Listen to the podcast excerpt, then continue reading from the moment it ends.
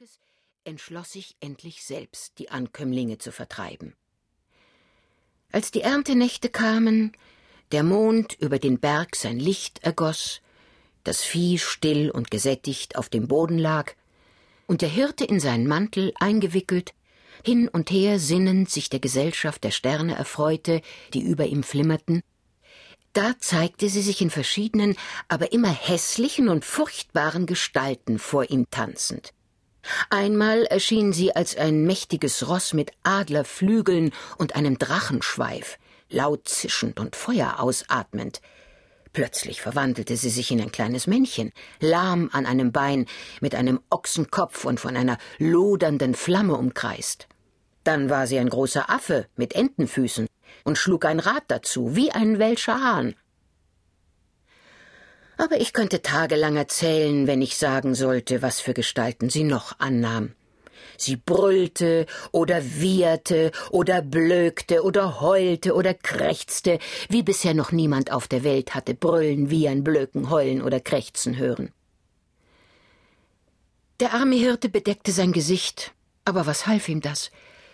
Sie hauchte ihn nur einmal an, und der Mantel, den er mit aller Kraft vor die Augen drückte, war weggeblasen. Nun stand er da, ohne sich zu rühren, nicht einmal seine Augen konnte er schließen. Von unbekannter Macht gefesselt, musste er diese schrecklichen Gesichter anstarren, bis sich sein Haar sträubte und die Zähne im Munde klapperten. Das Vieh aber riss wütend aus, als wäre es von Bremsen gestochen, und der Spuk dauerte, bis die Sonne über den Hügel schien. Die armen Tiere magerten aus Mangel an Ruhe ganz ab. Auch wollte das Futter bei ihnen nicht anschlagen. Dazu kam ein Unfall nach dem andern. Keine Nacht verging, dass nicht einige Tiere in den Sumpf fielen, lahm wurden oder gar umkamen, oder sie gerieten in den Fluss und ertranken. Kurz die Unfälle nahmen kein Ende. Und was die Sache noch schlimmer machte, es war kein Hirte mehr zu finden, der nachts bei dem Vieh bleiben wollte. Eine einzige Erscheinung des Geistes reichte hin, auch dem Unverzagtesten die Besinnung zu rauben. Der Eigentümer des Weideplatzes wusste nicht, was er anfangen sollte. Er bot doppelten, dreifachen, ja vierfachen Sold. Aber kein Geld konnte jemanden bewegen, dem Grausen sich auszusetzen, das der Anblick des Geistes erregte. Die Königin selbst freute sich über den glücklichen Erfolg ihres Unternehmens und ließ mit ihren Quälereien nicht nach. Da die Herde immer kleiner wurde und kein Mensch mehr wagte, im Reich der Geister zu verweilen, so kam das stille Volk in großer Anzahl zurück. Jetzt sprangen sie wieder so lustig wie sonst umher, berauschten sich an den Tautropfen der Eicheln und feierten ihre Feste unter den geräumigen Schirmen der Pilze. Der arme, verwirrte Landmann wusste um sein Leben keinen Rat. Sein Vermögen nahm von Tag zu Tag ab, seine Leute waren in Furcht gejagt, und der Termin, an dem er die Pacht bezahlen sollte, rückte herbei.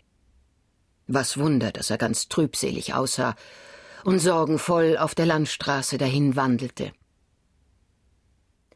Nun lebte in der Gegend ein Mann namens Lawrence Houlihan. Der blies die Pfeife besser als irgendeiner in fünfzehn Kirchensprengeln. Ein toller Rauschenblatt war Lorenz. Aber sich fürchten, das hatte er nicht gelernt. Reichte ihm jemand eine gute Herzstärkung, so nahm er es mit dem Teufel selber auf. Er hätte sich einem wütenden Ochsen entgegengestellt und sich allein gegen einen ganzen Jahrmarkt geschlagen. Diesem Lorenz begegnete der Pächter einmal auf seinen sorgenvollen Gängen und auf die Frage, was denn die Ursache seines Kummers sei, erzählte er ihm sein Missgeschick. Wenn's weiter nichts ist, rief Lorenz, so gebt eurem Herzeleid den Abschied. Wären noch mehr Elfen auf dem Berg als Kartoffelblüten in Eliogurti, sie sollen mich nicht in Furcht jagen. Ich müsste ja ein rechter Bärenhäuter sein. Ich, der ich kein Menschen mit Fleisch und Blut fürchte, wollt ich vor einem solchen Balk von Gespenstern nur daumensbreit zurückweichen.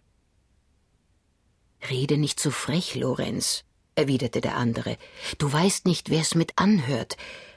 Doch wenn du deine Worte wahr machst und meine Herde eine Woche auf dem Rücken des Bergs hütest, so soll deine Hand in meine Schüssel tauchen,